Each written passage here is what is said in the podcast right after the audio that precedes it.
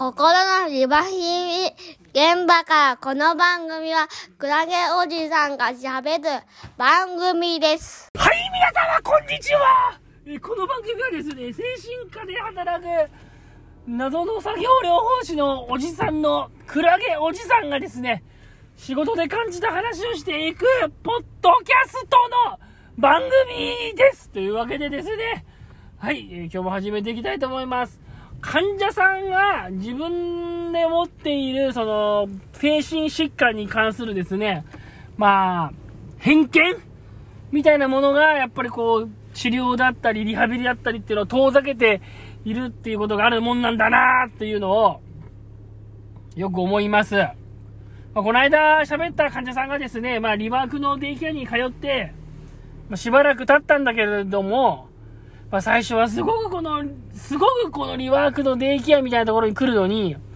抵抗があったんだっていう話を、まあ、する、するんですよ。まあ、そういう方って結構いて、で、なんで抵抗があったかっていうと、やっぱそのリワークのデイケアに来るっていうこと自体がね、デイケアに来るっていうこと自体が自分自身が、ああ、何か病気なんだと。自分はメンタルの病気になってしまっているのだと。そしてこう、復職するためにこの、リワークみたいな、みたいなとこに行かなければならないのだ、みたいな風に、なんか思っていてですね、なんかその、リワークに来ること、そのものが何か自分が病気なんだ、病気なんだというような楽印を押されてるような、なんかそういう気分になるらしく、それでデイケアに行く、リワークに行く、デイケアに行く、リワークに行く、治療を受ける、そういったことに関してものすごく何か抵抗があったみたいなですね、話をされていました。で、そういう患者さんっていうのは本当にですね、少なくないんですよね、そういう方。本当に何人も出会っていて、えーまだまだそういう方っていうのがいるんだろうなっていう気がするんですよね。なんかやっぱりこの、わかんないですけどね、メンタルの病気だからこそそういう偏見があって、要は治療をなかなか受けたくないとか、デイケアになかなか行きたくない、リワークになかなか行きたくないって思うのか、まあまあ、メンタルの病気だからそうだってこともあるんでしょうけど、あのーそもそもあれですよね、人間ってこう、風邪だけど風邪だって認めたくない人とかも結構いるじゃないですか。あと、花粉症だってなかなか認めたくない人とかもいますよね。もう花粉症だってことをとにかく認めたくなくて、花粉症の季節になって鼻水をずるずる出してて、えもう耳鼻科とか行ったらどうですかとか聞いても、いや、これは花粉症じゃないんでとかって認めない人もいますよね。だから、もちろんね、メンタルの病気だからこそ偏見が特に、偏見っていうのをなかなかそういう認めづらいっていうのもあるんでしょうけど、まあ、その人の種類によってはですね、その自分の病気っていうのはやっぱなかなか認めたがらない。自分の弱みみたいなものとものをとにかく認めたがらないっていう人っていうのはやっぱり一定程度いるし、その、誰しもね、そういう自分の弱みだったりとか、病気だったりっていうところについてですね、やっぱりなかなかこう、受け入れていくっていうことは難しい場合があるんだろうなっていうふうに思うわけですよね。だからもっと素直になった方がいいんだろうなと思うんですよ。ただ、素直になった方がいいんだなと思うんですよ。思う、思うんですよ。ただね、だけど、その、なかなかそういうことを認められないからこそ、自分の病気だったり弱さだったりっていうものを認められないからこそ、なかなか治療が遅れたり、薬飲むのが遅れたり、リハビリテーションを始めるのが遅れたりっていうことが結構あったりとかして、まあそういうところをどういう風に、あの、早くやった方がいいですよっていうのを、どう気づけていけばいいのかなと。どういう風に啓蒙していけばいいのかなという風にですね、まあ、最近なんか思いますよ。そのリワークのデイケアみたいなものをご案内するときにですね、やっぱり明らかにそういうものに拒否感を感じる人であったりとか、え、なんで私がこんなのやんなきゃいけないんですかみたいな。まあ会社からやれって言われたんでやりますけど、みたいな人とかで、やっぱり結構一定程度というかかなりの数いらっしゃって、まあそこにはだから、まあある程度ね、誰かがビシッと言わなきゃいけないんじゃないかなと思ったりするところはありますよ。だからそういう意味じゃ。まあそれは多くは会社だったりするんでしょうけどね、会社側が復職するにあたってやっぱりリワークなるものを受けていただかないと、えー、復職は認めませんよとかってやっぱ言ってもらって、本人にそこはなんて言えばいいんだ？その、自由意志ではなくて、ある程度のところでこう、強制力みたいなものものを、強制力みたいなものを発揮していただかないと、やっぱりなかなかご本人が、えー、リワークを受けようとか、ね、うつ病のための治療を受けようっていう風になんか思ってくれなかったりとかして、あの、ますます病気の回復が遅れるなんてことがあったりはするから、やっぱその辺っていうのは誰かに強制力を発揮してもらいたいものだななんていう風に思ったりします。まあだけどね、やっぱりこう日本という国はね、それなりにこう治療を受ける自由もあれば、治療を受けない自由だってあるわけで、その治療を受けなければ仕事ができないだとか、治療を受けなければ何々ができないなんていう理屈っていうのには、やっぱりこう、過敏に反応する人なんかも、まあ、いないわけではないからね。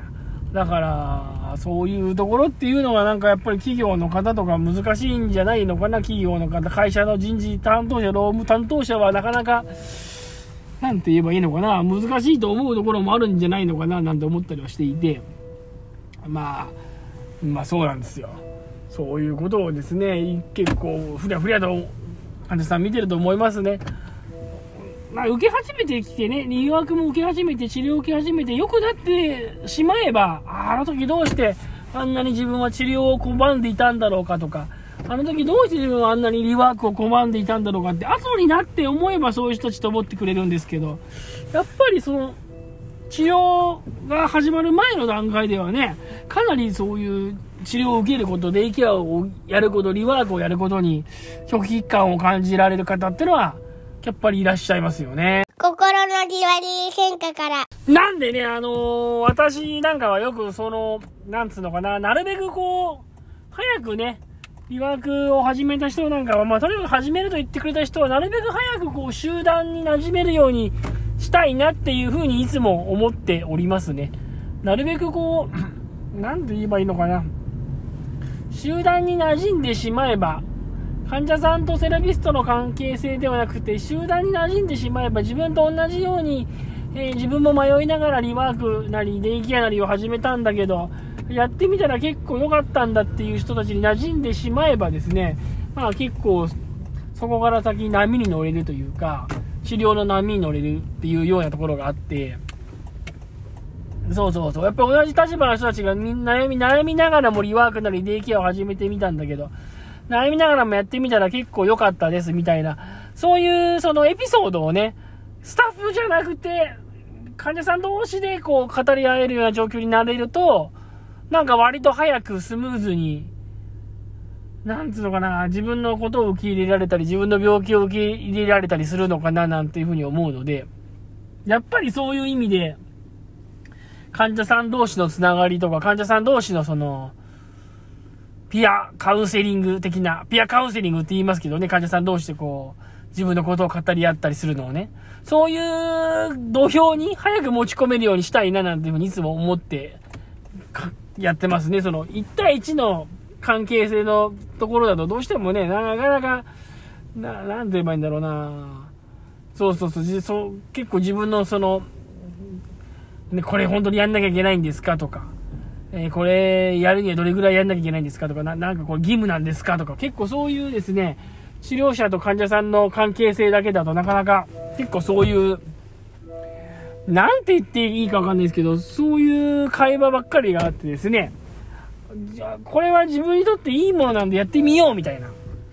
そういう気持ちになかなかなってくれなかったりするな、なんていうふうに思うので、まあ、早いとこをなるべく患者さんが集団に溶け込めるようになれるといいななんてことを思いながら、日々支援をしていますね。やっぱり自分なるべくね、私はそういうのを考えながらややってますよ。そうそうそう。そういうところがありますね。まあ皆さんよく言うのがやっぱりうつ病で休職しているとどうしても一人でのこと？一人での戦いになっちゃっててね、なかなか人に分かってもらえないことが多いと。ね、うつ病で休職しちゃうと途端にその社会とのつながり切れますから、えー、会社とのつながりも切れますし、えー、たまに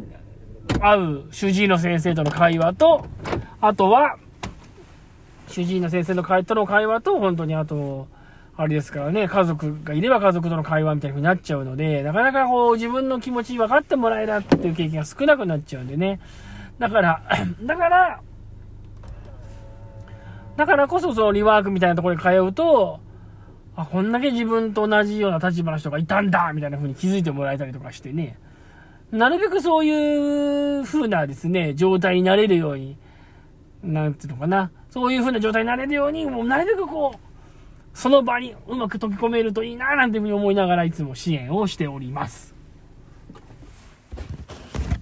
はい、というわけでね、この放送は基本的に平日の朝5時ぐらいに配信していこうかなと思っているポッドキャストの番組です。最近あのー、番組の X 始めまして、X。X 始めてね、ちょっとこう 咳込んじゃった。X 始めて、あの、なんだろう、このポッドキャストを他の媒体でもちょっと、あれなんだ、リーチできるようにやってみましたけど、今のところフォロワー全然増えませんね。ただ X 始めるだけじゃね。とりあえず X 始めてみたんで、まあ興味ある方フォローしてみてください。はい。というわけで、まあ、そんな感じで、この放送をまた今後もちょくちょくやっていこうと思っておりますんで、またよろしくお願いいたします。それでは終わりにしたいと思います。